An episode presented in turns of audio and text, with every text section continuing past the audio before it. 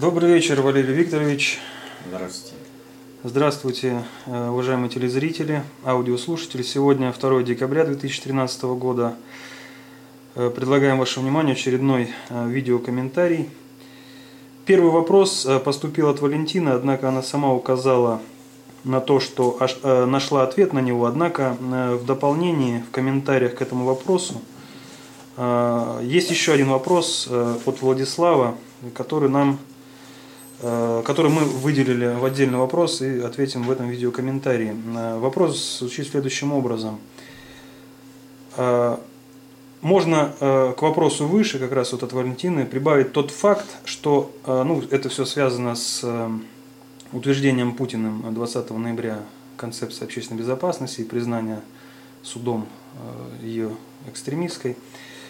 Э, Он хочет прибавить тот факт, что анонимный авторский коллектив называют членами партии, то есть лишают анонимности и говорят, что это якобы из открытых источников инф- информации.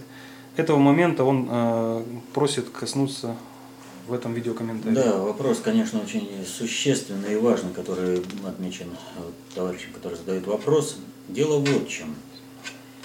Вот э, для начала вы немножко как бы смазанно сказали, а то люди поймут, что Путин издал концепцию общественной безопасности, а ее запретили. То есть Путин издал концепцию общественной, утвердил концепцию общественной безопасности, это один текст, а запретили другой текст, э, концепцию общественной безопасности, э, утвержденная Государственной Думой. То есть э, прокуратура вообще влезла туда, куда не имела права влезать. Если что-то утверждено на уровне Государственной Думы, то и отменяться это решение может только на уровне Государственной Думы. Вот, прокуратура не может не знать этого, но она в этот вопрос лезла. Значит, что касается вообще провокации э, с запретом э, концепции общественной безопасности, с попыткой лишения э, анонимности авторов э, концепции общественной безопасности, то здесь надо отметить следующее, что вот если и не невозможно были бы события, вот все, которые привели к решению вот этого суда по запрету концепции общественной безопасности, то они бы точно протекали совершенно по-другому, если бы не, э, не вот эта партия, э, которая сейчас называется курсом правды и единения. Она фактически сыграла в поддавки э, с прокуратурой по, в процессе вот э, как раз запрета концепции общественной безопасности. И вот э, эта игра продолжается, достаточно посмотреть э, тот комментарий, который опубликовали на сайте КПЕ по поводу утвержденной государем России концепции общественной безопасности в России. То есть здесь свою деятельность КПЕ продолжает. Имеете в виду Так письмо Анатолия Цыбенко из не Томска? Э, Ну, по я птице. давайте по ходу, я не знаю. Э, Значит, э, дело вот в чем. Э, Если вы помните, это по лету было письмо, да, Владимиру Михайловичу Зазнобину от членов КПЕ. От вдовы Да, Петрова? да, да, от вдовы Петрова, мол, придите к товарищам по партии, покайтесь. Суть этого письма была вот добиться любого ответа от Владимира Михайловича. И тогда бы он, э, по версии тех, кто провоцировал это письмо, попал бы под раздачу точно такую же, как и все КПЕ. Вот. Ну, видимо, вот эти манипуляторы КПЕ и в КПЕ считают себя очень умными, раз такое письмо сообразили. Но мы уже тогда комментировали по этому письму, что не, не было никакого ответа и не будет на этот, вопрос, на этот вопрос ответа. Им действительно очень важно лишить концепцию общественной безопасности анонимности. Для того, чтобы, э, во-первых, перевести разговор в плоскость личности и уйти от сути обсуждения самой концепции.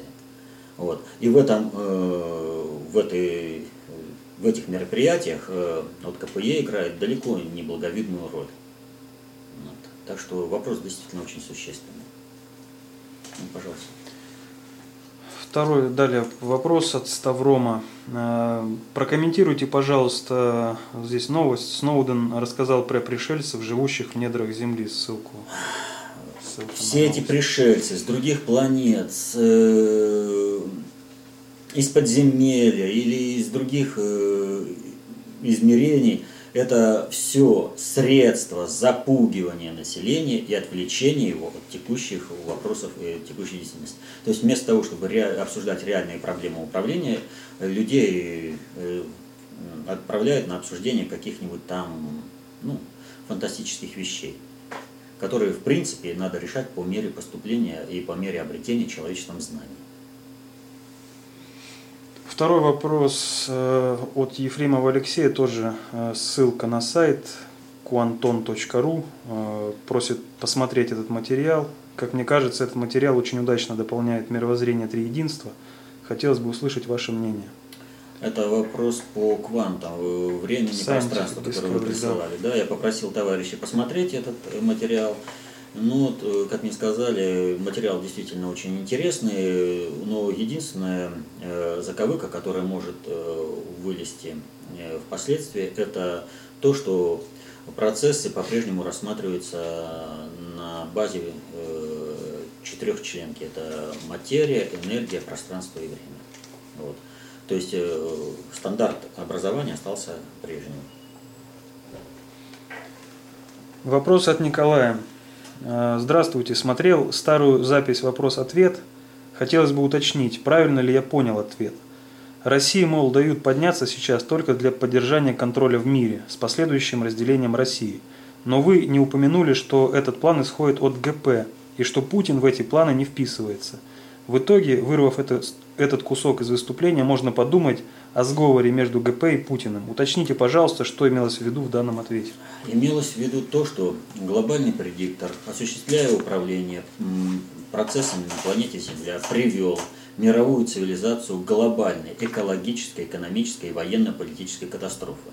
И сейчас они не видят, не знают, как из этого выбраться. Поэтому любой человек, который может предложить выход из создавшейся катастрофы, из создавшегося тупика, тупика, э, для них является ценным уже сам по себе как носитель информации и определенных знаний. И вот таким, э, э, такой информацией для них стала концепция общественной безопасности и государь России Путин, которому они позволили, позволили поддержать корабль мировой планеты Земля на плаву, ликвидировать, так скажем, течи, но это вовсе не значит, что методы решения они готовы вот перестраивать вообще жизнь на корабле в соответствии с теми принципами, которые изложены в концепции общественной безопасности и которые вот там проводит э, государь России Путин. Это означает только одно, что как только, по их мнению, корабль будет спасен, Россия по-прежнему подлежит расчленению, а Путин устранению. То есть сначала вы сделаете большое дело, спасите нас, вот, а потом мы вам ответим за все. То есть, ну, глобальный предиктор, как вы обратили внимание, со всеми поступает именно так. Сначала э, сделайте нам, а потом мы вас за это покараем. За то, что вы нам сделали добро, чтобы другим было неповадно бросать как бы нам вызов. Ну, как говорится, хитрили, они хитрил Аллах, но Аллах самый хитрый из хитрецов, ничего у них не получится. А весь вопрос заключается в следующем. Если они сейчас не позволяют э, России проводить э, процесс глобализации по собственному плану, глобальный предиктор и цивилизация на планете Земля гибнут. Но гибнут именно тот спектр. А мы знаем, что предыдущие цивилизации тоже гибли, но э, людей, живших праведно, Господь, Бог спасал вот этих всех катаклизмов, в которых гибли неправедные. Болизавр пишет, Валерий Викторович наткнулся в интернете на, на очередной предиктор. Соборный русский предуказатель из Украины. Сайт Фонда концептуальных технологий Украина. Там что-то вроде помеси доту и всесметной грамоты для бизнеса. Называется русская грамота управления. Ну и здесь Болизавр приводит э, еще небольшую цитату. Вместе с тем в доту в редакции четвертого года невнятно озвучены и перечисляет личностный фактор управления, понятие замкнутой и разомкнутой системы, обратных связей, детально не разработаны вопросы триединства в процессах управления, взаимоотношения субъектов и объектов управления содержителем, эгрегоры и соборы, виды, способы взаимодействия первых и вторых. ну и так далее. Ну, что я могу сказать? Ну, прежде всего, упрек совершенно не в тему, по той простой причине, что если бы открыли страничку, они бы увидели, что это постановочные материалы по достаточно общей теории управления. То есть это методичка, вот, а, которую требуется э, расширять, наполнять. Вот. Если что-то для них невнятно, то, пожалуйста, раскрывайте. А что же вы требуете от других? Вот. Этого наполнения. Вот. Вообще там все внятно и достаточно полно. Вот если разобрался э, с самой методикой достаточно общей теории управления, то дальше пойдет все очень просто. А если не разобрался, то тогда, конечно, что-то не прописано, что-то там невнятно.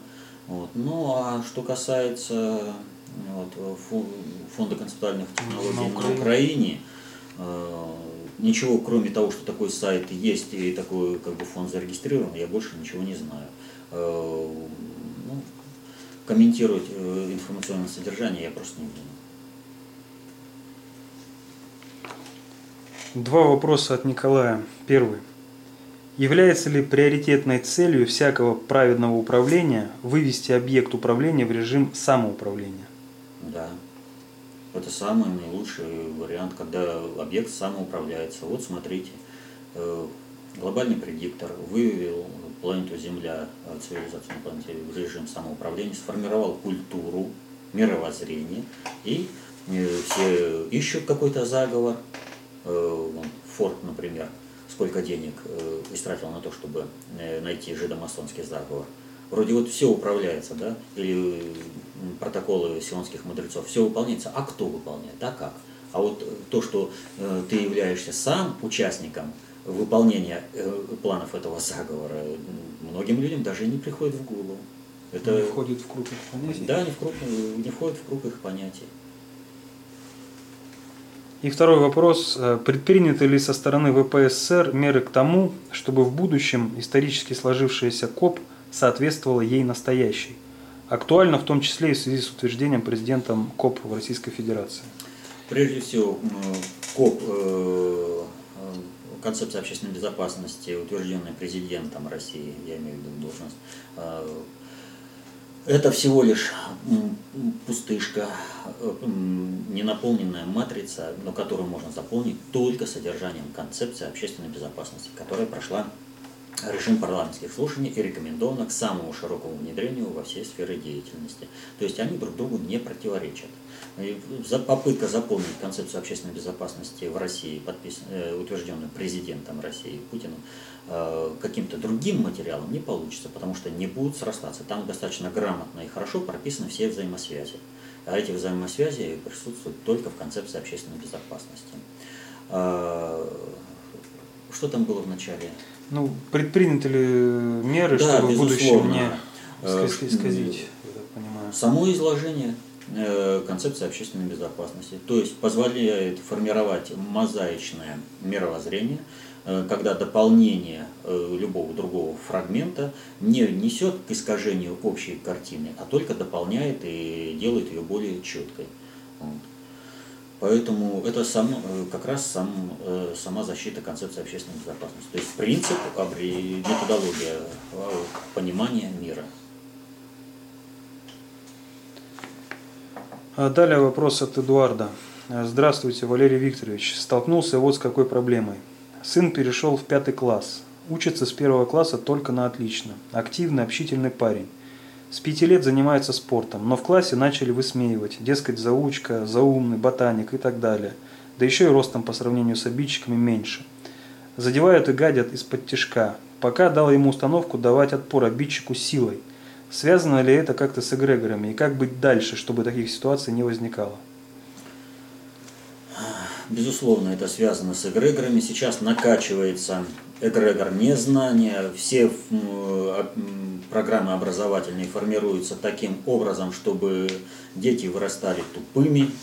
Вот, э, и, естественно, э, вот такая надежда чисто на физическую силу и э,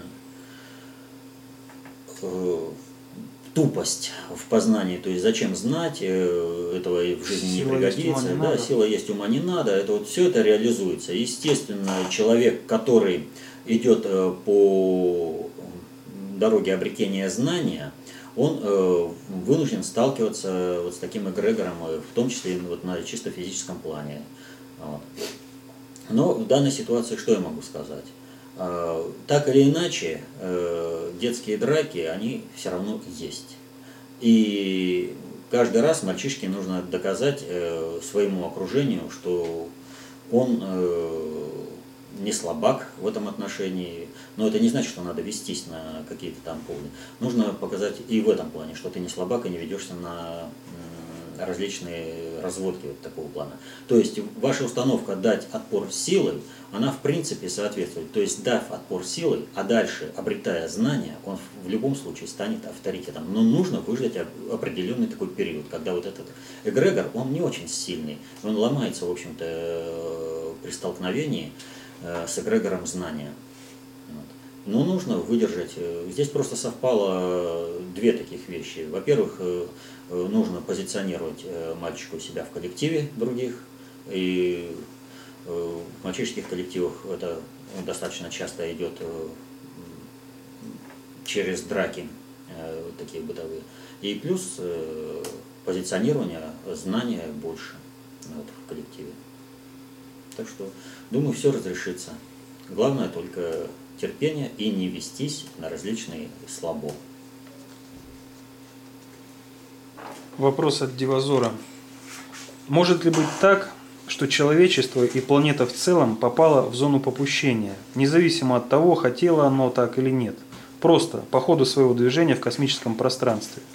И что русские жрецы не поведали миру концепцию управления в силу своей дальновидности, чтобы не порочить ее в это время, ибо все равно не поймут, вот как вода, которая в один день исчезла, а потом появилась новая. Человечеству после этого хоть кол на голове тиши, но не объяснишь, где теплая, а где мягкая. Пока планета не выйдет из зоны попущения, не вернется прежняя вода или какая-либо новая. Э, Может э, же такое быть, что они знали куда больше и видели куда дальше, и не следует их с таким особым акцентом обви- обви- обвинять в предательстве. Ну что ж, ну тогда вообще зачем живем? Ну, если от нас наша судьба не зависит, ну, просто нужно лечь, сесть или там помирать, помирать и все, и сказать, ну вот, всякая власть от Бога, поэтому тот, кто пришел, будет владеть мною. Вот. э, То есть это вообще э, позиция рабская. Вот. Э, Что вот планета попала, и это вот все тут происходит. Нет. Бог, дав человеку жизнь, он наделил его свободой воли и выбора. И поэтому человек формировал свое будущее сам. И сокрытие знания от людей – это значит пускать людей по пути обретения э, этого знания методом проб и ошибок. То есть вот есть такая поговорка, умный учится, вернее, дурак учится на своих ошибках, а умный на чужих. Так вот, э, сокрытие знания заставляет людей учиться на своих ошибках, а это уже показывает определенную нравственность того, кто скрыл знание. Вот. Я не заметил так бы, чтобы вот то самое жречество уж слишком бы спешило и сейчас-то дать людям знания. А вот когда люди накопили за тысячелетнюю историю знания об управлении, знания об обществе и стали формировать собственное э, управление, вот тут э, начали говорить, а у нас вот там есть, вот только вы придите к нам, у нас вот тут учитель, вы ему там что-то, и он вам там что-то расскажет, покажет и все прочее. А вот если вы перед учителем не сникнете, то тогда и не будет вам знания. Это что, человеческая позиция? Вот. Э, С такой позиции Александр III, между прочим, добился того, что у нас была революция. Когда он людей целенаправленно лишил возможности э, получать знания в, э, в школах и прикладывать это знание в общественных интересах. Вот действия русского жречества Александра III при всех их благо- благонамеренности, они однозначно вот, похожи и в одной парадигме находятся. Вопрос от Лидии. Уважаемый Валерий Викторович, поясните, пожалуйста, в чем состоит опасность экстракорпорального оплодотворения, так называемого ЭКО? Для ЭКО созданы перинатальные центры в каждом областном центре России. Чрезвычайно пропагандируется зачатие таким образом с использованием раскрученных имен из шоу-бизнеса. Рядовым, э, пошедшим на этот шаг, выделяются квартиры. Из всего этого следует, что системе очень нужен этот способ продуцирования биороботов, ведь только такие сущности могут производить с помощью рук человеческих, как в народе говорят, пальцем деланные. Вопрос очень существенный. Дело в том, что вот мы э, на прошлом, по-моему, э, сеансе вопросов и ответов обсуждали скрижали Джорджия. Так вот, э, там речь идет о том, что на планете Земля должен быть уже не 1 миллиард, а 500 миллионов. Но встает вопрос об устойчивости социальной системы, вот, которая будет существовать. То есть должны быть однозначно господа, должны быть однозначно рабы, должны, которые должны довольствоваться малым и все прочее.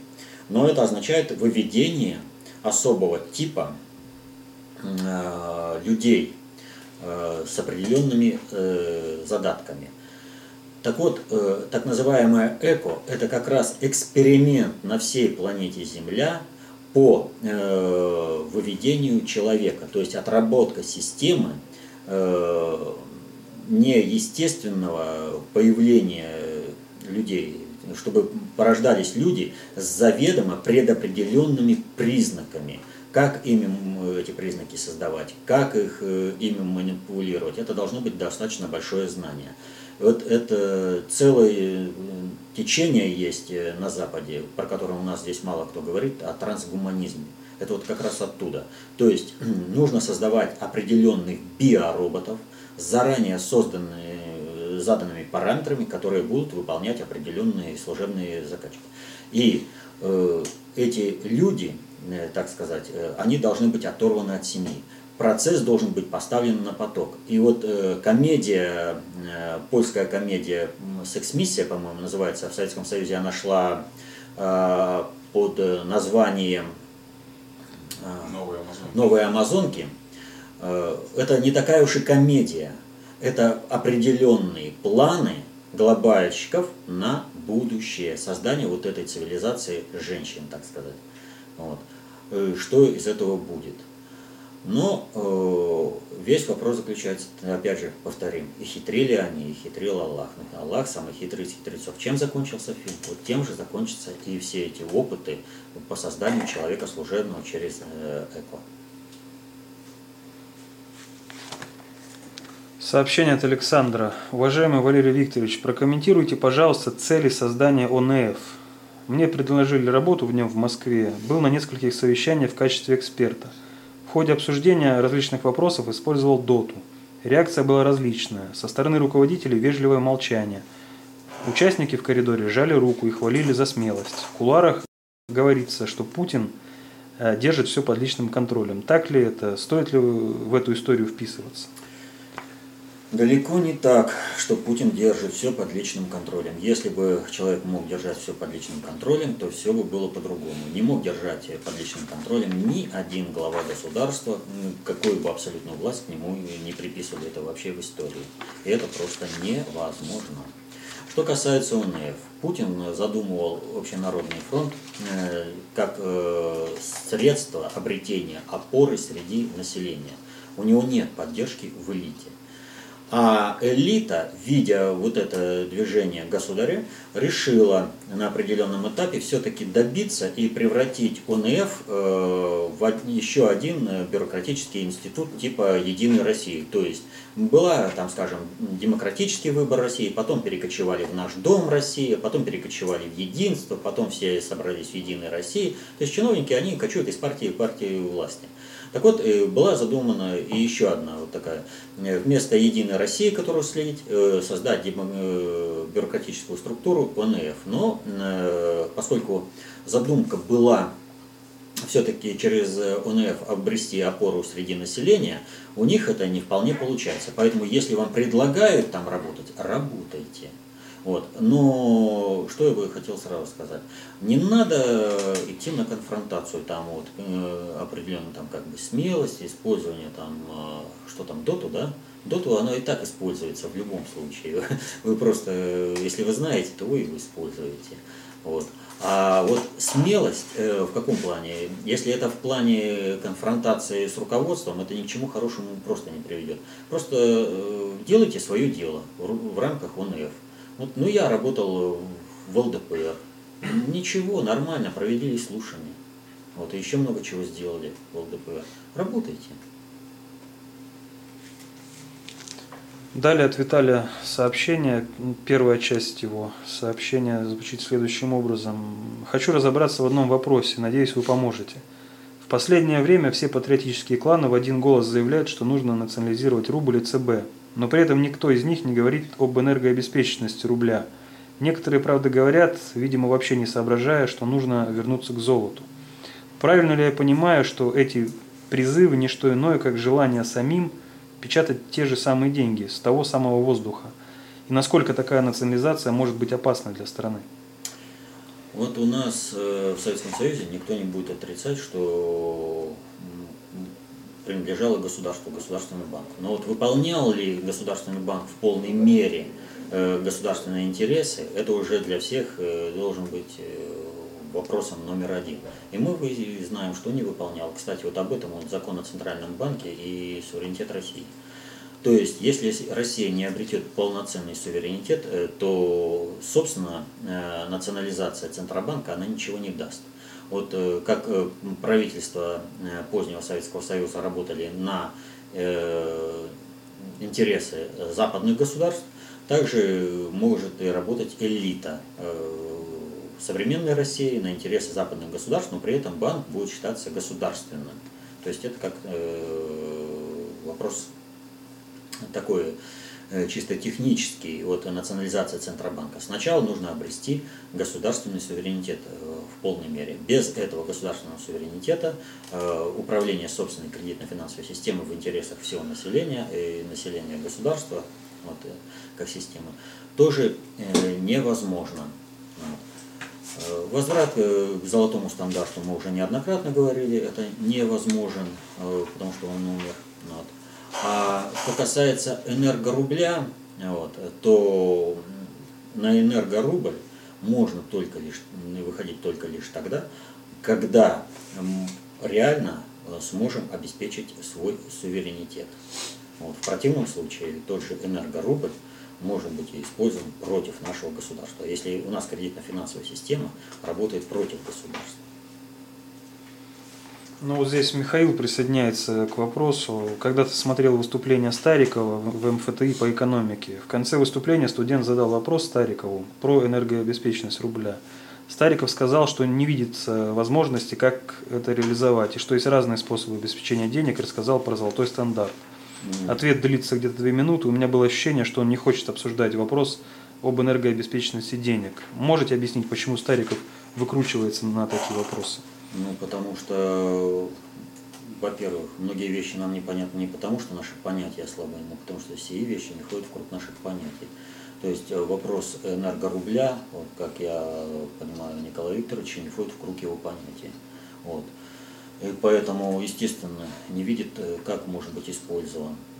А вот э, глобальщики, между прочим, видят, как можно использовать энергообеспеченность валюты для того, чтобы навязать свою волю всем. Вот. И в этом отношении, если мы не обретем суверенитета, то наши энергоресурсы могут и быть использованы, в том числе и глобальщиками. То есть это вот вопрос первоочередной именно обретения суверенитета. А во-вторых, вот. Э, Николай Викторович, по всему, представляет очень ну, определенную клановую группировку в стране. Вот. И введение энергорубля не входит э, в круг интересов э, вот этой клановой группировки. И второе от Виталия. Э, в растущей как на дрожжах партии Старикова есть пункт «Отмена незаконно принятого моратория на смертную казнь, в частности, за измену Родины, сепаратизм, коррупцию и так далее – как вы к этому относитесь? Не является ли это желанием получить тотальный контроль над страной? А главное, смертельное оружие в борьбе с неугодными. Не приведет ли это к новому 1937 году? Да, очень хороший вопрос. Э, можно сказать, не в бровь, а в глаз. Э, дело в том, что вот я начну с чего. Несколько лет назад всю страну потряс э, буквально дикий такой случай. исчезла девушка. И прокурор с судьей э, осудили двух людей, брата этого девушки и его товарища, одного к тюремному заключению, а другого к лечению в психушке. Вот. И эти приговоры стали возможными только лишь потому, что отсутствовала смертная казнь. Вот. Значит, э, по версии прокуратуры, э, значит, брат девушки почему-то там разозлился на нее, убил, и расчленил ее, там сжег в обычной печке. То есть мало того, что прокурор вообще не знает законов физики, но он не удосужился даже э, физические параметры, э, размеры соотнести, то есть э, как там голова должна была пролезть в эту печку, что там должно было остаться там. А, ну, то есть судья тоже не особо-то вникал. То есть приговорили людей, и если бы вот родственники этого парня продолжали за него бороться только по одной причине. Он был жив. Как сказала мать, вот если бы он был, его казнили, то ну что сделаешь, все уже, и больше не сделаешь ничего, казнили. А тут э, продолжали за него бороться. И вот через три года выяснилось, что девушку просто украли, увезли на Кавказ, там она родила ребенка, и только после того, когда стала гарантией, что она уже из той семьи не сбежит, э, ей позволили связаться с родственниками. Но к тому времени Э, парня уже искалечили в психбольнице, в этой, даже лечебница ее не назовешь, действительно психбольница. Вот. А другой, не зови, непонятно за что, отсидел несколько лет, вот, вот эти три года. То есть, понимаете, искалечены конкретные человеческие судьбы. И это каким-то образом Э, воздалось э, тому же прокурору, судье, там как не сопротивлялась система, но их все-таки вынуждены были уволить. Всего лишь, понимаете? Ну, очень серьезное наказание за то, что они вот так вот поступали. И вот теперь представьте себе, что вот таким людям будет дана возможность казнить людей. Вот когда вы даете кому-то инструмент, вы думаете о том, кто и с каким интересом будет его применять. Это похлеще, чем 37 год будет. Это будет вообще зачистка, это будет расправа вообще с неугодными. Вот о чем идет речь. Поэтому те, кто борется за введение смертной казни, вот там Стариков говорит, ну вот в течение года там можно доказать, что ты не виновен. Вот здесь потребовалось три года. Три года кропотливой работы всех родственников, которые боролись, доказывали, что он не виновен. И Э, когда взяли материалы дела, они полностью сфальсифицированы. Вот любого на улице схватят, сфальсифицируют и расстреляют. Вот за что бьются те, кто требует введения смертной казни. Отсутствие смертной казни является очень серьезным тормозом для всех вот этих недочеловеков, которые вот так проводят следствие и так поступают, и так судят. Именно им нужна смертная казнь для расправы над населением.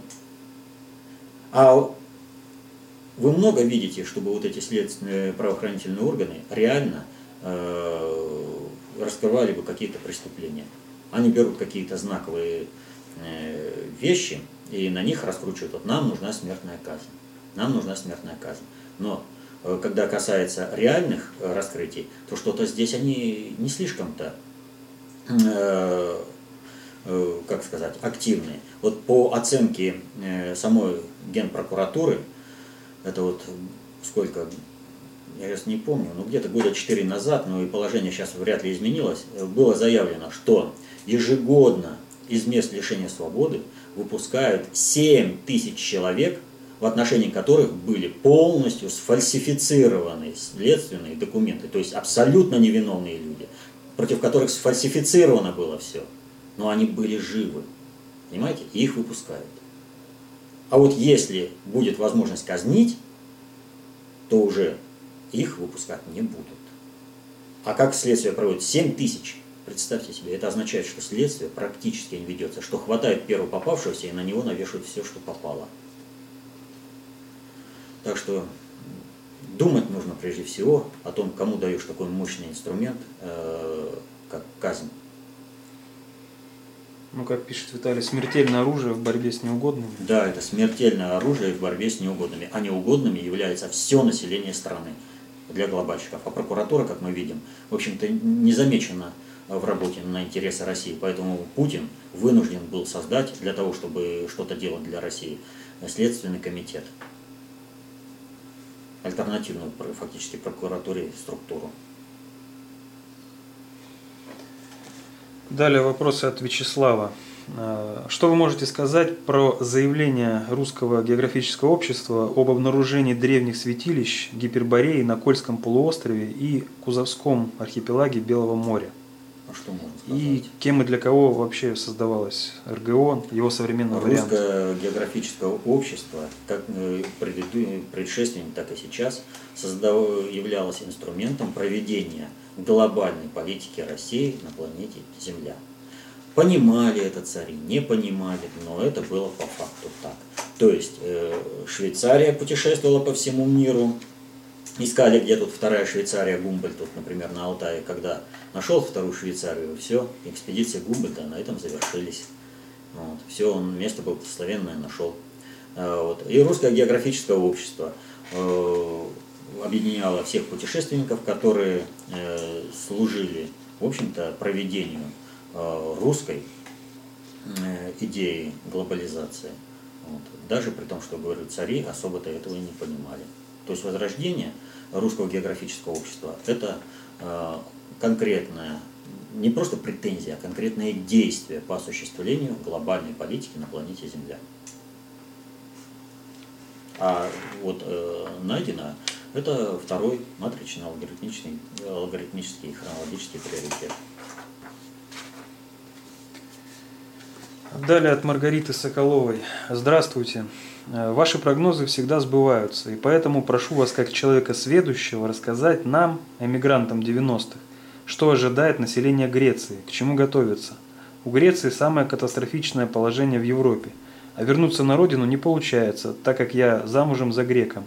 Я уже лет пять уговариваю его уехать в Россию, но тщетно. Ну, насчет того, что у меня всегда сбывается, спасибо за комплимент, но я не знаю. А что касается Греции, понимаете, ситуация Греции вообще-то в какой-то степени уникальна. Греция не субъект э, международной политики, несмотря на то, что это государство, не объект даже тоже международной политики. Я не говорю уже о глобальной политике. Вот. Это трава на поле боя, где схлестнулись интересы.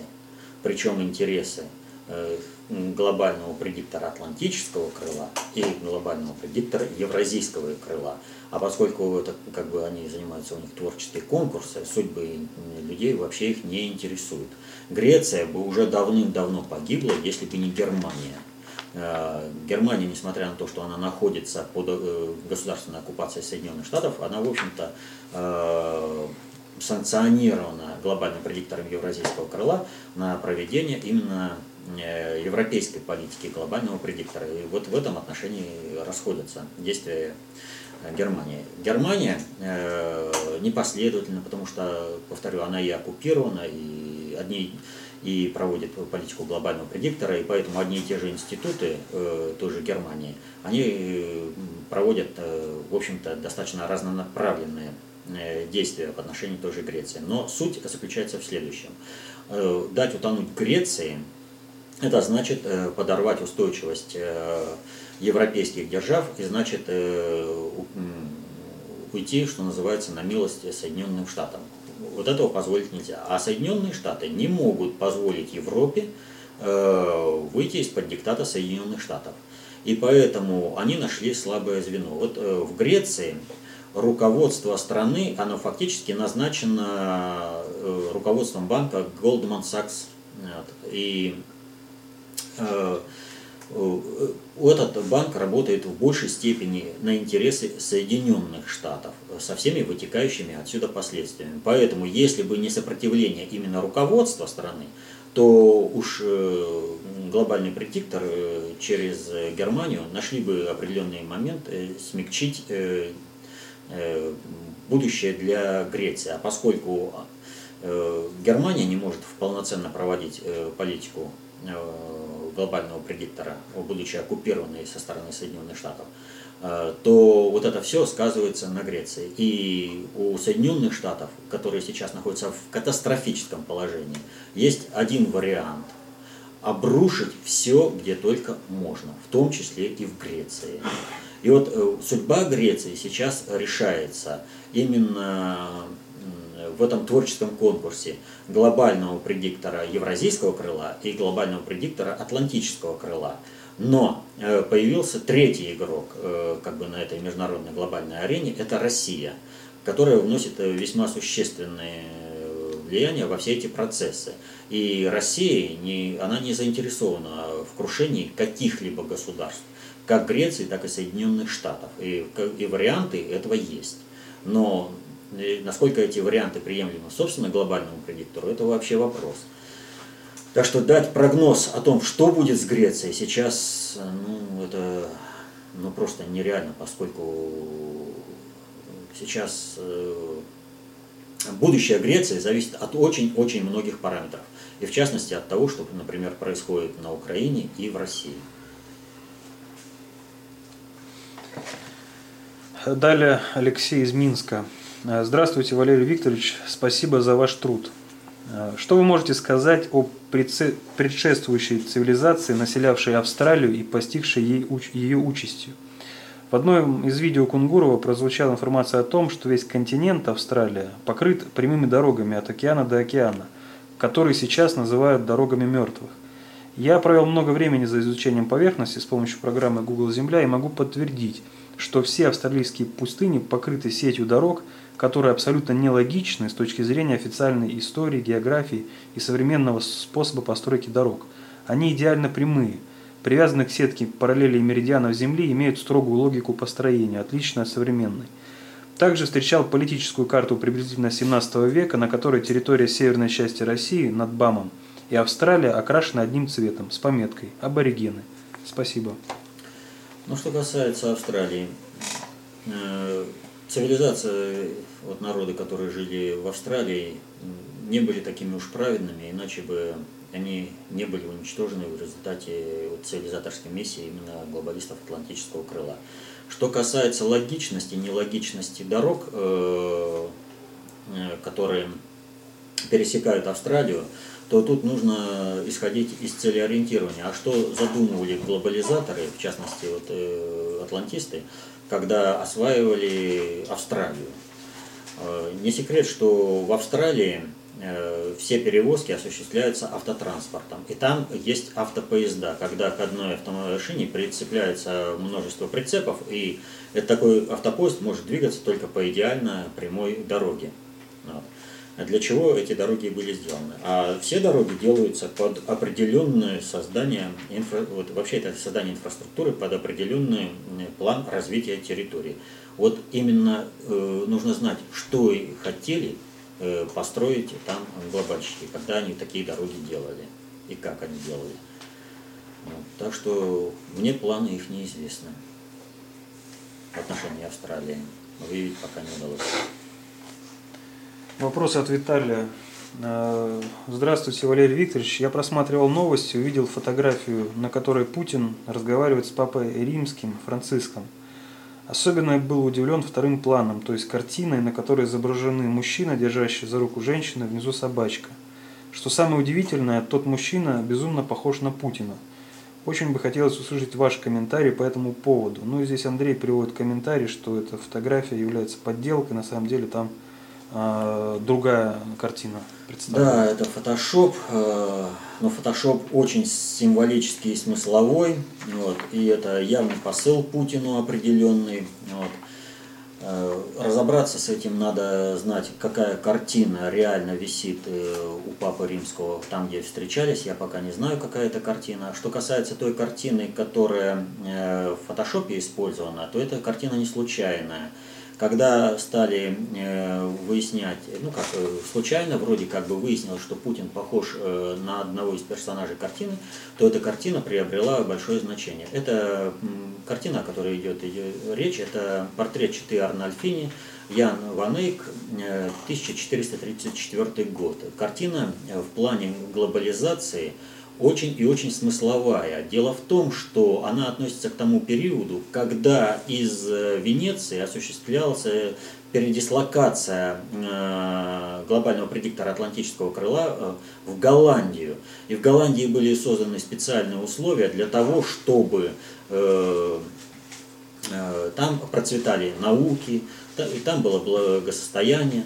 И вот обратите внимание, э, на картине там женщина беременна. Тогда была мода на беременность. То есть э, венецианцам необходимо было создать свою мощную биологическую прослойку. И поэтому ну, вот, они много там рожали. Вот. Это определенный посыл Путину. Ну, разобраться, говорю, с этим посылом, надо выяснить, какая вторая картина висела. Вот. Тогда будет... Э, ну, кстати, просьба к телезрителям да. Кто может найти, пожалуйста, скиньте ссылку на оригинал той картины, которая представлена в том дворце. А, вопрос от Сергея Л. Здравствуйте, Валерий Викторович. Как вы относитесь к Виктору Алексеевичу Ефимову? Какие у вас есть с ним разногласия?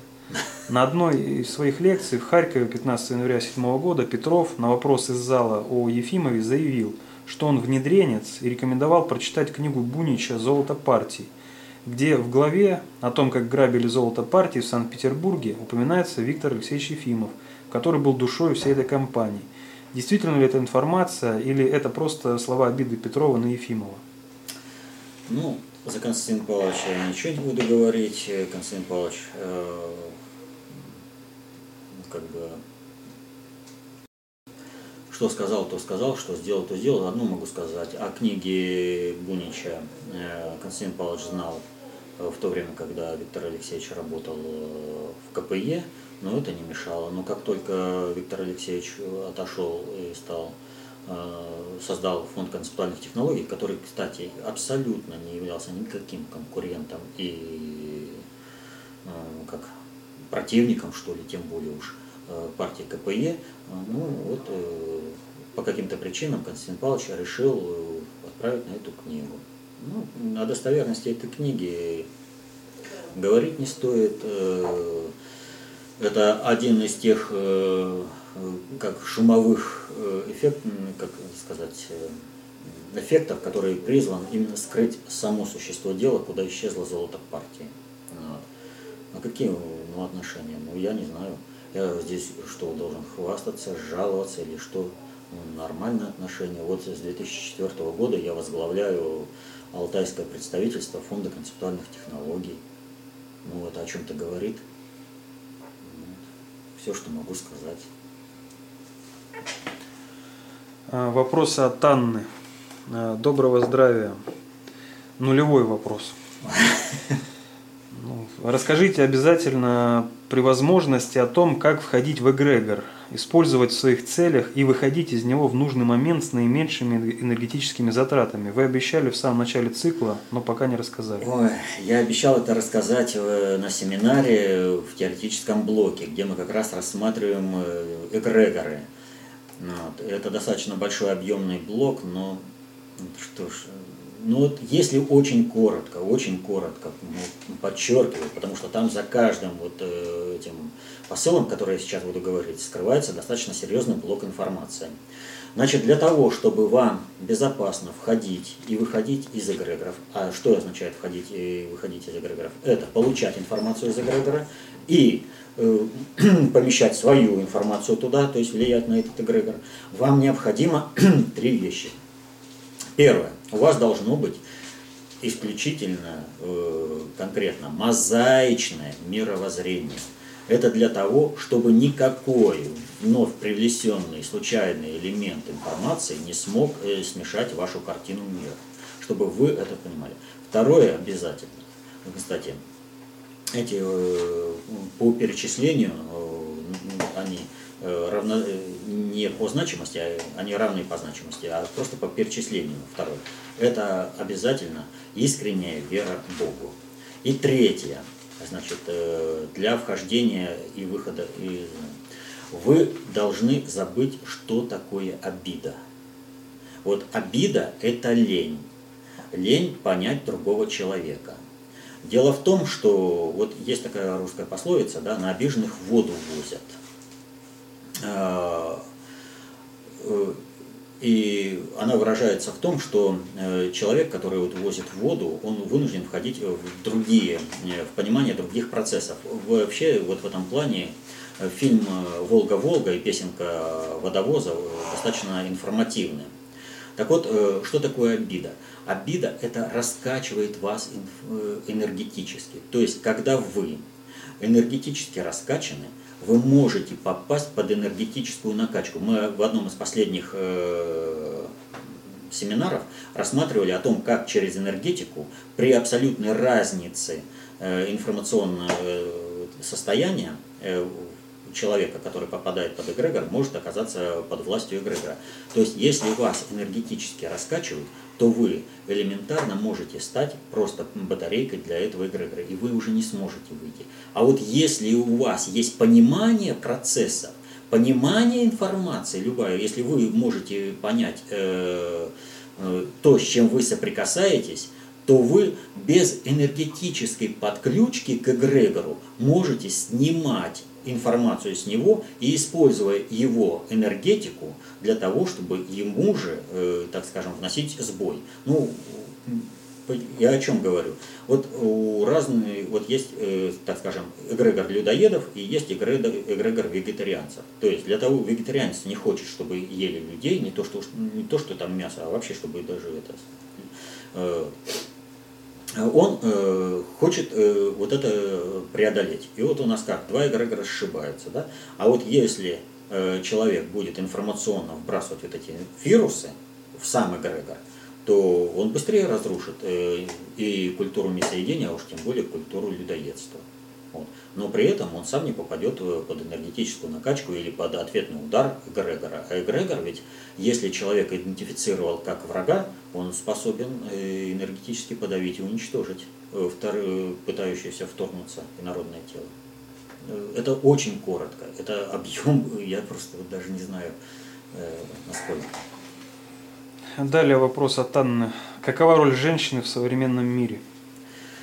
Роль женщин не меняется со времен сотворения мира. Это хранительница очага и семьи. Поэтому все, кто хочет э, устроить э, какое-то рабовладельческое общество, в первую очередь хотят разрушить семью. И, то есть вывести, социализировать, фемини, э, э, как эмансипировать женщину. Вот. Предназначение женщины именно в этом. А мужчины обеспечить женщину э, тем, чтобы она хранила семью, воспитывала, это, рожала детей. Далее вопрос. Есть ли смысл жить за границей? Значит, э, ну это смотря с какой стороны смотреть э, смысл. Смысл можно найти во всем. Но если исходить из чисто так вот, скажем, прагматического, который сейчас рассматривает план, да, то есть в материальном плане, уезжать за границу или не уезжать за границу, за границей ничего нет, ресурсов нет ресурсы есть в России. За границей нет своей концептуальной власти. Они все находятся под пятой глобального предиктора. В России своя концептуальная власть есть, и она уже вышла на отстаивание э, своей точки зрения, то есть она фактически уже строит диалог с глобальным предиктором, о чем свидетельствует, кстати, встреча Папы Римского и Путина. Он вот с, опоздал. Э, с Обамой, с Обамой э, Папа Римский не встречался. Вот. Э, не, не тот чин у Обамы, чтобы там что-то. Вот. А теперь вот, кстати, появляется вот чисто протокольно, ну, пожалуйста, придешь, мало ли кого я там принимаю. Не, ну вот. Путин себе позволил вот. опоздать еще. Путин себе не позволяет опоздать. Путин э, тот государственный деятель, общением с которым дорожат все государственные деятели. И поэтому, когда он прибыл в Италию, то вне протокола с ним, естественно, попытались э, обговорить очень и очень важные вещи, которые будут обговариваться в протоколе. И поэтому все опоздания, которые осуществляет Путин, э, решает, э, вот он опаздывает к одному человеку, да, то тот человек, э, вернее, с которым он разговаривает сейчас, из-за которого опаздывает, он сам решает проблему опоздания Путина с тем, с кем будет Путин встречаться в последующем. И поэтому естественно, этот вопрос был решен, что надо встретиться, надо обсудить, поэтому и встретились и обсудили. Вот. Э, Путин никогда специально никуда не опаздывает, просто времени э, на обсуждение вопросов всегда не хватает, и поэтому все стараются использовать переезды, перелеты, вот эти все подготовительные мероприятия для того, чтобы решать их в будущем. Почему, спрашиваю, в интернете претензия есть по этому поводу к Путину, что вот он позволяет себе опаздывать? Вот. Я уже ответил, Путин не позволяет себе опаздывать. Все вопросы опоздания решают собеседники Путина между собой. Они договариваются, насколько Путин может опоздать, то есть насколько э, вот, ну, папе больше ну, неприемлемо было, чтобы на целый час там и больше. Вот он, тот, э, тому, кто с кем разговаривал Путин, сказал, не более 50 минут. Вы можете еще задержать Владимира Владимировича. Владимир Владимирович открытый человек, он э, всех консультирует, он всем помогает. Давайте, ребята, это в интересах России. И последний вопрос от Анны. Чем руководствоваться при выборе спутника жизни? Руководствоваться тем, что вы хотите построить. Если вы хотите построить э, нормальные человеческие отношения, ищите человека. Вот все. Э, в остальное я советовать не буду. Потому что женщины ищут, э, как правило, э, другое. То есть кто бы обеспечил гнездышко, а уж там все остальное как бы приложится. Без любви настоящего счастья нет. А далее вопрос от Алексея, тоже связан с предыдущими. В одном из выпусков серии «Вопрос-ответ» вы упомянули, что существуют эгрегоры определенных имен. Значит ли это, что существуют эгрегоры фамилий? А можно ли определить, какие цели заложены в таких эгрегорах и как именно это можно определить? Если жена берет фамилию мужа и наоборот, что происходит с точки зрения эгрегориального взаимодействия? Как можно работать с родовым эгрегором, то есть входить в управление менять его информационное алгоритмическое обеспечение? Какие психологические навыки для этого требуются прежде всего? Вот опять мы вышли на то, что все лекции по эгрегорам надо э, рассказывать. Единственное, что могу сказать, не бойтесь эгрегоров, имен, фамилий и еще там чего-то. Это не является самодавлеющим фактором. Это становится фактором, если у человека калейдоскопическое мировоззрение, и он э, в этом отношении является вадимым со стороны любого захватившего его эгрегора. Вот, все остальное э, информационное, энергетическое содержание любой фамилии, любого имени может быть изменено самими э, участниками. Поэтому мы часто встречаем, э, когда человек, вот кажется, вот расписано, он должен обладать такими-то качествами по такому-то имени, а он к этим качествам не подходит, он вот такой вот. И то же самое по фамилии. Вот у него, так скажем, предки были такие-то, такие-то, а вот он выделяется, он вот такой вот такой. То есть это происходит изменение информационно-энергетического э, содержания эгрегора. То есть каждый человек творец своей судьбы. И в этом плане стремиться там, поменять фамилию, это не то стремление, которому следует, э, которым следует руководствоваться. Вопрос от Татьяны. Здравствуйте, Валерий Викторович. Извините за мою настойчивость, но хотелось бы узнать ваше мнение по поводу НИИ Центр упреждающих стратегий. Ну и здесь ссылка на материал. Да, я посмотрел немного материал, но я когда прочитал, что самым главным и безусловным правилом выработки стратегии является вектор целей, вот, причем непонятно кем сформированный, и любая стратегия при Э, статичном векторе целей является неэффективной. Вот это однозначно сразу. Поэтому дальше читать э, просто не было никакого смысла. Вот, э, если бы стратегия предусматривала сразу изменение вектора целей в соответствии концепции, и значит изменение самой стратегии, то тогда это другое. А здесь все жесткое предписание. Вектор цели это константа, на основании которой строится стратегия. А жизнь, она не останавливается на месте. Вы не все знаете, вы не все можете учесть в своем э, прогнозе. И поэтому, соответственно, этому вы можете предусматривать и должны предусматривать изменение вектора целей. Но там вектор целей одной цели, а это уже тоже э, серьезное. Это, поэтому э, посмотрел, меня это не заинтересовало, сразу скажу. Потому что сразу с первых же страниц следует, что неработоспособная стратегия. Вопросы от Руслана Башко. Первый. Расскажите, пожалуйста, желательно подробно о кланах. Особенно ныне, что происходит с кланами? Является ли кланом ФКТ? Кланы – это родовое понятие. А ФКТ э, не является родовым понятием. Вот. Э, ФКТ – это структура, где собрали, собираются единомышленники по реализации концепции общественной безопасности.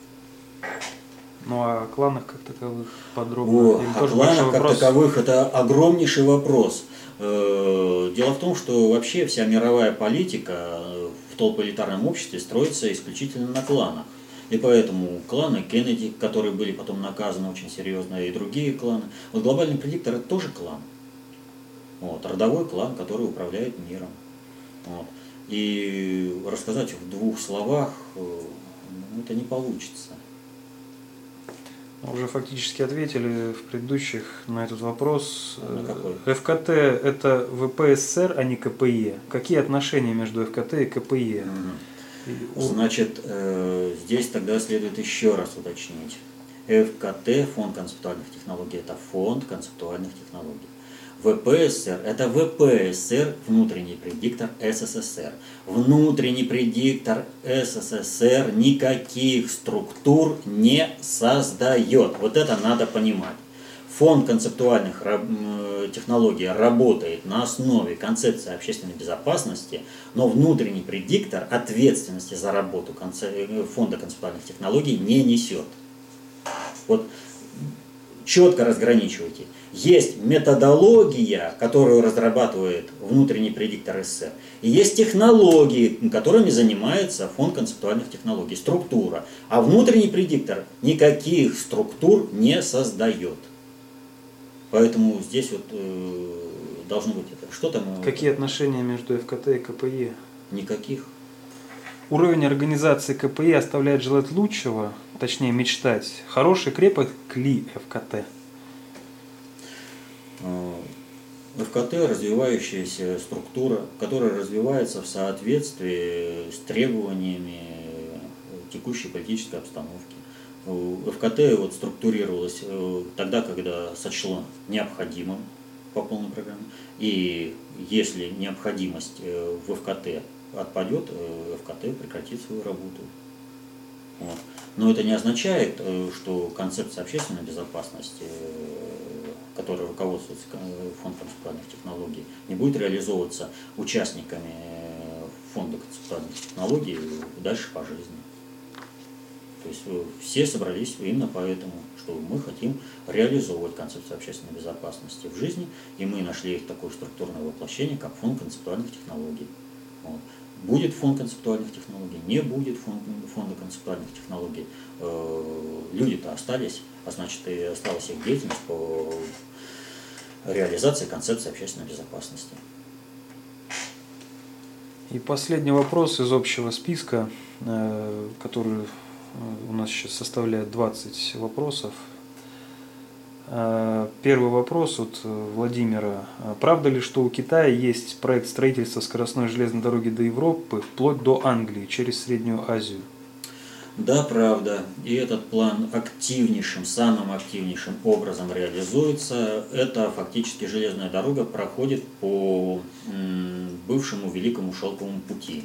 Но есть одна проблема – Каспийское море. Вот. И эту, эту проблему Китай пока не может решить, несмотря на то, что между Китаем и Ираном очень серьезные, хорошие отношения, как бы. Вот. Но есть еще одно та территория, по которой планирует Китай провести, это все-таки исторически территория российская, а никак не китайская. Вопрос далее. Возможно ли военная угроза Украине со стороны Румынии? Как таковой угрозы со стороны Румынии Украины нет. Но это не значит, что воздействие Румынии в силовое на Украину невозможно. Дело в том, что у Румынии не самостоятельное государство, и в соответствии с планами тех же Соединенных Штатов, которые теперь там разворачивают систему ПРО и э, свои аэродромы, предопределяет действия э, Румынии А Соединенные Штаты сейчас э, заинтересованы в нагнетании обстановки э, на Украине самым серьезнейшим образом. И последнее от Владимира. Я недавно заинтересовался КОБ, хотя и раньше встречался с ее материалами. Наверное, эгрегор КОБ стал мощнее и захватил меня, благодаря Минутку. и вам в том числе. Значит, первое. Э, Эгрегор КОБ никого не захватывает, поскольку это не входит в его информационное содержание.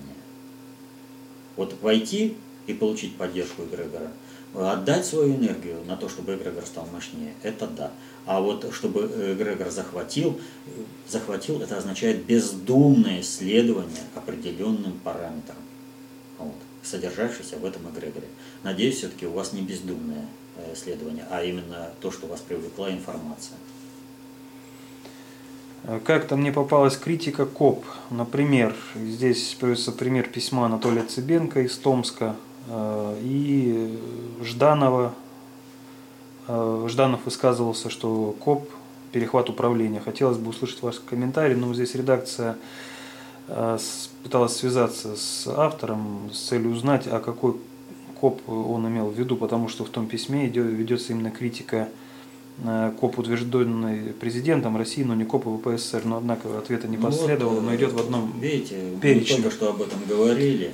Вот КПЕ фактически выступает против концепции общественной безопасности. То есть они вообще не поняли, что написано в этих девяти э, э, страницах.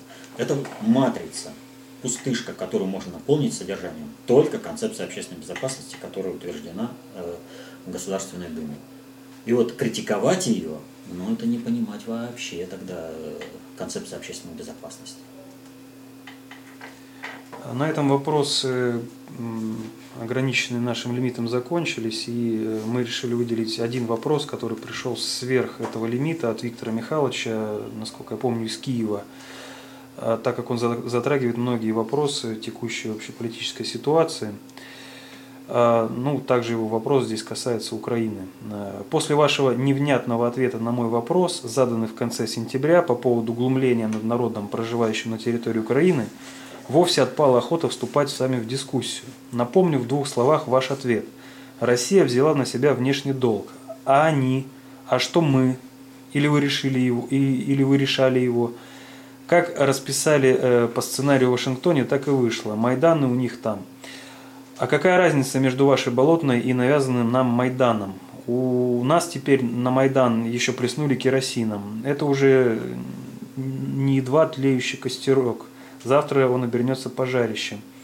Еще два-три трупа с другим разрезом глаз, и конфликт выходит э, на еще более высокий уровень. Украина в шаге от превращения в Ливию или Сирию. Мы не сидим сложа руки, мы прилагаем все силы, чтобы растворить конфликт энергии своей любви. И со своим эгрегором у нас все в порядке. Мы не сомневаемся в своей победе. Просим только, не мешайте нам своим кликушеством. Неужели в ваших сердцах не осталось хоть капли сострадания? Вот если бы у нас не было сострадания, мы бы не реагировали. Это раз. Во-вторых, мы не занимаемся кликушеством. Знаете, вот в данной ситуации Виктор Михайлович мне напомнил один анекдот. Значит, э, сидит мужик э, на суку дерева и пилит этот сук вот. Другой идет, ему говорит, мужик, ну что ж ты делаешь? Ты сейчас сук отпилишь и вместе с суком упадешь. Вот. Да иди ты отсюда. Вот. Отпилил сук, упал, потом смотрит след. У колдун, однако. Вот. Так вот и здесь. Э, когда говоришь, тебя просто не слушают. Находят какие-то там вот рэперные такие точки, которые резонируют, и, а все остальное суть-то убирается. Но для любого очевидно, что Майдан э, Киевский и Болотная площадь Москвы резко отличались и по сути, и по содержанию. Там э, это было бесконечное стояние, тысячи народа, это было мероприятие продолжающееся. У нас э, было такое одномоментное действие, да, однажды они там набрали достаточно много людей, что-то около 100 тысяч вот, э, по разным оценкам там. Э, и все это схлынуло. А в чем разница? О чем я постоянно говорил? Вот э, за те три месяца, пока у нас длилась эта болотная те, кто организовывал болотную, они течение трех месяцев пять раз поменяли мотивационную часть вывода людей на болотную. Вот когда ты постоянно меняешь мотивационную часть, у тебя не получится ни массовости, ни успеха. А почему? А потому что в интернете люди сидели и своим долгом считали развенчать все вот эти э, постулаты, все, как, э, все объяснения, всю агитацию, которая выводила людей на болотную. То есть разъясняли. И каждый раз разбивали вот эти информационные модули. И они вынуждены были формировать новый информационный модуль. А что на Украине? Сформированный единый модуль вхождения в Евросоюз, и на нем строится вся, абсолютно вся э, политика по выведению людей на Майдан. Вот. И за все это время в информационной сфере не было сделано ничего для того, чтобы разгромить. А ведь были ресурсы у КПРФ, там вот э, Маркин, да, у них депутат был, у него собственный телеканал был. Так ты с этим телеканалом страну можешь просто поставить на уши. Ты можешь такую информацию давать, что никакая евроинтеграция станет невозможной. И до чего дошли? Мы сейчас дошли до того, что э, я не разделяю себя с Украиной. Потому что для меня судьба Украины – это судьба России. Украина – это такая же часть России, как и Сибирь. Вот. Э, поэтому э, вот дошли до чего? Сейчас э, в Киеве никто ничем не управляет. Всем управляет третья сила, которая направлена на то, чтобы реализовать давний план, который им не удалось реализовать в 90-х годах, когда хотели Россию и Украину столкнуть в братоубийственной войне. Именно к этому сейчас идет, именно этот сценарий. И оказывается, что ОМОНу никто не давал приказ разгонять, он сам как-то разогнал. Но еще хуже, приняли решение тут же наказать, извиняться, он стал недееспособным. И тут же выясняется, что у оппозиционеров тоже никто не давал никаких приказов громить какие-то там здания, да, они сами выбрали. Но везде видна четкая организация. Везде четкая организация. И вот э, здесь э, Виктор Михайлович очень правильно сказал. Э, керосинчик э, могут плеснуть очень сильно. Так вот, э, нужно сделать все, чтобы сейчас успокоиться, убрать с Майдана. Нужно, вот, вот кажется, нужно выходить на улицу, агитировать, все прочее. Нет, там тебя никто не услышит. Но вот каждый раз, когда человек, пусть даже с улицы, выходит в интернет, на какой-то информационный сайт, вот у нас как люди э, работали, когда была болотная, э, не на центральные сайты, а именно на областные, краевые сайты выходили, здесь были всякие разные информационные агентства, газеты, которые и там шли дискуссии, там, там э, паслись все эти корреспонденты, которые видели эту информацию и потом принимали решение, нести или не нести эту информацию уже на, со страниц своих СМИ. Вот. И когда им какой-то заказ следовал, он говорил, да я-то написать напишу, да, но я это не опубликую, потому что вот сейчас э, информационное поле такое, такое, такое. И эта информация, которую вы мне заказываете, она неприемлема. Вот если сейчас все, кто может, неважно где, на Украине, он сидит, будут работать именно вот таким вот образом, по своим областным э, СМИ, по своим информационным ресурсам, то весь накал пойдет на спад. Если же эта сфера будет упущена, и э, люди э, вот этот момент э, как бы проигнорируют, то Украина, э, ну в лучшем случае она получит нового президента, это будет Кличко, которого сейчас раскручивают по полной программе э, Соединенные Штаты. То есть они его изначально запустили, они его реализовывают. Да? Это в лучшем случае. В худшем случае им удастся все-таки Украину э, вовлечь в гражданскую войну. Вот. И причем эту войну э, развернут, э, постараются развернуть на Россию. Поэтому, естественно, то, что происходит на Украине, нам никоим образом не безразлично. Тем более, что, опять же, повторяю, все события сейчас разворачивающиеся на Украине имеют целью развязать войну между Россией и это, Украиной. Вот. И вот э, через этот вопрос мы как бы ненароком э, вышли вообще э, к нашей практической части, к тому, что происходит в России. В России ведь тоже положение очень и очень напряженное. Все, что сейчас происходит в России, показывает об очень серьезной обстановке, которая сложилась здесь. Вот смотрите, 27 ноября в Москве было арестовано 14 членов экстремистской организации Ат-Такфир Валь-Хиджа и ликвидирован склад вооружения в Москве подготовлено. А 29 э, в Казани было арестовано практически все руководство милиции. И арестовано по очень интересному моменту. Э, торговля наркотиками, незаконный оборот наркотических средств. Вот э, вроде бы так, знаете, средненькое такое непонятное обвинение и не имеющее, не имеющее отношения к тому, что я сказал первое. Но нужно помнить одну вещь. Все э, так называемые исламские террористические организации находятся на самофинансировании. Основным источником самофинансирования является что? Торговля наркотиками. Соответственно этому любой человек, знает он это, не знает, понимает он это или не понимает, но если он занимается распространением наркотиков, он занимается финансированием так называемого исламского терроризма. И вы посмотрите, все руководство МВД э, в Татарстане было подвязано на э, террористическое исламское, псевдоисламское это подполье.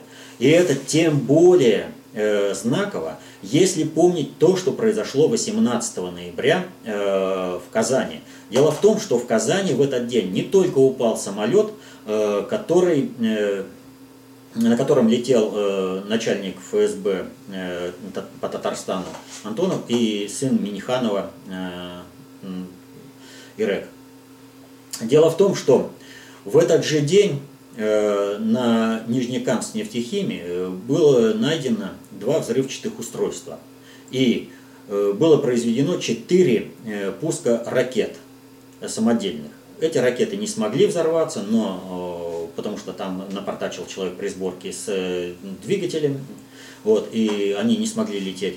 Но суть такова, если бы эти ракеты ударили по комбинату, то взрыв бы скрыл э, то, что он был заминирован. То есть он бы показал. И в этот же день э, были сожжены два храма православных в Татарстане. По сути же, в этот день намечалось э, начало войны э, по типу той, которая началась в 1994 году э, в, Татарс... Э, в Татарстане, в Чечне. То есть один и тот же сценарий раскручивали по полной программе. И самолет э, упал абсолютно не случайно. Самолет, напомню, упал под углом в 75 градусов, вот, что показывало просто пике. Это никакая не посадка. И если знать, что э, перед этим было еще одно событие, а именно в ночь с 6 на 7 ноября в Москве при заходе на посадку чуть было не столкнулись два Боинга – один Боинг летел из Еревана. Э, вот это столкновение э, в последний момент заметил только диспетчер. И у него было всего лишь 5 секунд на то, чтобы развести эти самолеты. Потому что, напомню, самолеты заходили на посадку. И он развел, один самолет увел на высоту 400 метров и провел по запретной зоне над Москвой, прямо над Кутузовским проспектом. Вы представляете, над Москвой в 400 метрах Боинг летит. Вот, а другой увел в эшелон 900 метров. И только потом начали разбираться, что произошло. Оказалось, оба самолета захватили ложную глиссаду и начали э, э, вести сближение. И при этом э, система отказ, это система оповещения об аварийном сближении самолетов, отказала и у того, и у другого. Вернее, она была совершенно исправна, как показали исследования, но она не работала. К чему я это рассказываю? Дело в том, что э, вот года полтора назад американцы признались в том, что через спутник э, они могут выключить любую машину и управлять вообще любой машиной, у которой есть э, этот, э, GPS. Нет, нет, нет. Э, крузер, как его? Э, круз-контрол. Круз-контрол. То есть они могут управлять любой машиной вне зависимости от того, кто сидит за рулем этой автомашины, если у машины есть компьютер и круз-контрол. Значит, э, что касается Боингов, то давно известно, что э, пилоты там только приложение, что в любой момент их можно отключить э, откуда-то через спутник с Земли их отключить и управлять самолетом уже помимо воли этих, да, абсолютно дистанционно. Что, кстати, и произошло в обоих случаях. И в случае над э, Москвой 6 ноября был бы подарок к 7 ноября, если бы два самолета столкнулось. Вот. И э, в случае над Казанью. Вот. То есть, поэтому не случайно, что исчезла именно кассета голосовая. Системы все работали нормально. А вот если бы там на кассете было слышно, что летчики говорят, что они не могут управлять, что управление от них отключили, это было бы совершенно другое. Вот. Так вот, э, вот на этом фоне, когда в России э, по-прежнему велика вероятность того, что попытаются реализовать э, сценарий э, Берилева э, Чечни, вот, разжигания межнациональной войны, происходит обострение ситуации на Украине. И источник всех обострений один и тот же. Дело в том, что по определенной договоренности с Соединенными Штатами повышение потолка государственного долга позволяет сейчас всем странам подготовить возможность выхода из долларовой пирамиды с наименьшими, с наименьшими, так скажем, негативными последствиями. И все страны сейчас занимаются э, выработкой э, это, свопов. Вот, например, Индия э, сейчас ведет переговоры сразу аж с десятью странами по свопам, то есть обмены валют. Все сейчас налаживают продуктообмен, сопровождение продукта обмена за счет других валют, помимо доллара. И Соединенные Штаты в этом отношении, как страна, пролетают как фанера. У них до 7 февраля, когда самый предельный срок, когда они могут повысить э, потолок госдолга, э, есть еще время попытаться захватить э, контроль над миром. Но захватить этот контроль над миром они могут только в одном случае, если они обрушат Россию и захватят управление ее э, ресурсами. Обрушить Россию они будут стараться до этого времени всеми возможными силами. Вот. И здесь выбор средств и методов э, для Соединенных Штатов не играет никакой роли. И в этом отношении Украина стала просто разменной монетой для Соединенных Штатов, как еще одно средство – обрушения России. Э, поэтому э, там и создана специально вся эта патовая ситуация э, с этим Евромайданом. Что же касается вообще положения, то вот после того, как Путин встретился с Франциском Первым, ну просто с папой Франциском, потому что первый как бы не полагается, то э, он э, перебазировался в Сочи. Вот каждый день э, он проводит совещания по проблеме олимпийской стройки каждый день. А что вот еще он делает? За три дня он провел, смотрите, совещание по вопросам развития ракетных войск стратегического назначения, совещание по развитию военно-морского флота, совещание по вопросам развития ВВС, совещание по развитию системы военно-воздушно-космической обороны, э, совещание по реализации программы по разработке и производству высокоточного оружия, совещание по развитию орбитальной группировки космических аппаратов, э, совещание с руководством обороны и представителями предприятий ОПК. Смотрите, какой широкий круг вопросов. И при этом, что было заявлено? О том, что э, в ближайшее время будет э, развернуто более пяти авиаполков, что э, в ближайшее время э, на вооружение поступят три комплекса ЗРК С-400, что теперь начинается развертывание воздушно-космической обороны в Арктике. Вот. 22 баллистических ракеты ставятся на вооружение. три подводных лодки, одна уже вступила в строй, и две э, уже до конца года поступят на вооружение. Вот. А вообще будет э, до 2020 года 8 подводных лодок. Вот, кстати, по подводным лодкам и как бы по другим вооружениям, тут надо иметь в виду, вот когда говорят, что вот Сердюков там все развалил, ну у нас есть специальный сюжет по этому поводу, да, по Сердюкову. А в данном случае нужно вот что отметить. Вот если бы Сердюков все развалил, ни о каких подводных лодках сейчас бы речи не шло. Ни о каких баллистических ракетах сейчас бы речи не шло. Дело в том, что для того, чтобы заложить и построить вот эти лодки, нужны деньги. Для, чтобы заводы получили вовремя тех задания и финансовое обеспечение, чтобы они могли работать. Вот как раньше строились подводные лодки? До Путина, вернее при Путине раньше было принято на вооружение всего порядка двух, по-моему, две э, подводных лодки. И э, это строительство шло ни шатка, ни валка несколько лет. Получалось как? Вот Министерство обороны сначала дает тех задания, потом дает деньги э, заводу, потом завод изготавливает э, э, что-то, этот агрегат привозят на, на, на стапеле, на верфь, ставится на подводную лодку, потом снова э, тех задания другому заводу, другой агрегат, и так вот все это строительство. И таким вот образом, например, вот лодку Санкт-Петербург, которую заложили э, в 97 году, э, поставили в строй только в 2010 году. Вот как строили. Все это ни шатка, ни валка. А теперь смотрите, до 2020 года 8 подводных лодок, и две из них уже будут спущены в этом году. Это означает, что все заводы сразу получили тех задания, необходимое материальное обеспечение под это, вот, что эти деньги не были украдены. И поэтому шло строительство. Поэтому враги России-то и хотят отомстить Сердюкову именно за это – не за те преступления, которые, не за те хищения, которые он сделал там по линии оборонсервиса, а именно за то, что он выполнил обещание перед Путиным, клановое обещание, не лично Сердюковское, а клановое обещание выполнил. И деньги, которые разворовывались в Министерстве обороны, стали поступать именно в Министерство обороны на обеспечение нужд. Ну, это, так скажем, лирическое отступление. Но реально ситуация очень и очень серьезная. И поэтому э, здесь э, сейчас расслабляться не приходится.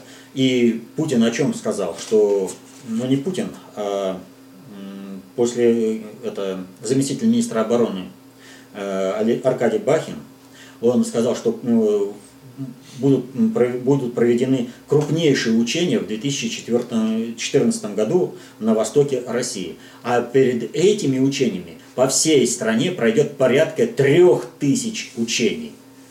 Вот с чего бы такая, такой интерес вдруг у руководства страны именно к силовой составляющей, а именно в этом плане? Когда э, кто-то планирует сейчас развязать войну против России, Путин показывает, государь России, показывает всему миру, ребята, не шутите, мы к войне готовы. А вам э, чужими руками жар загребать не придется. По той простой причине, что э, таких формирований, на которые вы могли бы надеяться, у вас нет. Вы надеялись, вот э, нам достоверно уже как бы известно, и из открытых уже источников это, что, э, например, на, в качестве усиления на Болотную площадь э, э, демонстрантов из Украины, специально подготовленных в специальных лагерях, порядка 5-6 тысяч, э, готовы уже были привести в Россию. Но Болотная рухнула, и поэтому э, они остались невостребованы, но они уже подготовлены. И они, уже им ничто не мешает их использовать на Майдане. Так что э, очень боюсь э, развития по ливийскому, именно по ливийскому сценарию, э, когда появятся неизвестные снайпера и будет идти на обрушение страны. Соединенным Штатам, повторю, терять нечего. И они теряют свою, так скажем, роль глобального жандарма, и поэтому они хотят обрушить весь мир. И вот как государство они предпримут очень э, большие усилия для того, чтобы развязать войну на Украине. Потому что война на Украине убивает для них сразу двух зайцев. Это и Европу, и Россию. А они опять за океаном все белые, как бы пушистые. Это вот э, коротко характеристика текущего момента, то, что происходит. Вот если есть вопрос какой-то специально, более подробно рассмотреть. рассмотрим. Если нет, то давайте, наверное, Полтора заканчивать. часа ровно. Полтора часа. Ну вот как мы планировали на это время выйти. Поэтому, ну что ж, э, хочу сказать, вот э, ну, найденный новый формат мы, наверное, будем поддерживать. Полтора часа это вполне э, нормальное время для того, чтобы смотреть. Это вот как бы по отзывам всех, кто работает с материалами. Вот, мы будем придерживаться в этом же ракурсе. Поэтому прошу не обижаться тех, чьи вопросы не попали э, э, в наш обзор. Мы будем все-таки стараться те вопросы, которые э, не попали, наиболее интересные, вычленять и раскрывать их отдельно. А Всем спасибо за работу. До следующих встреч.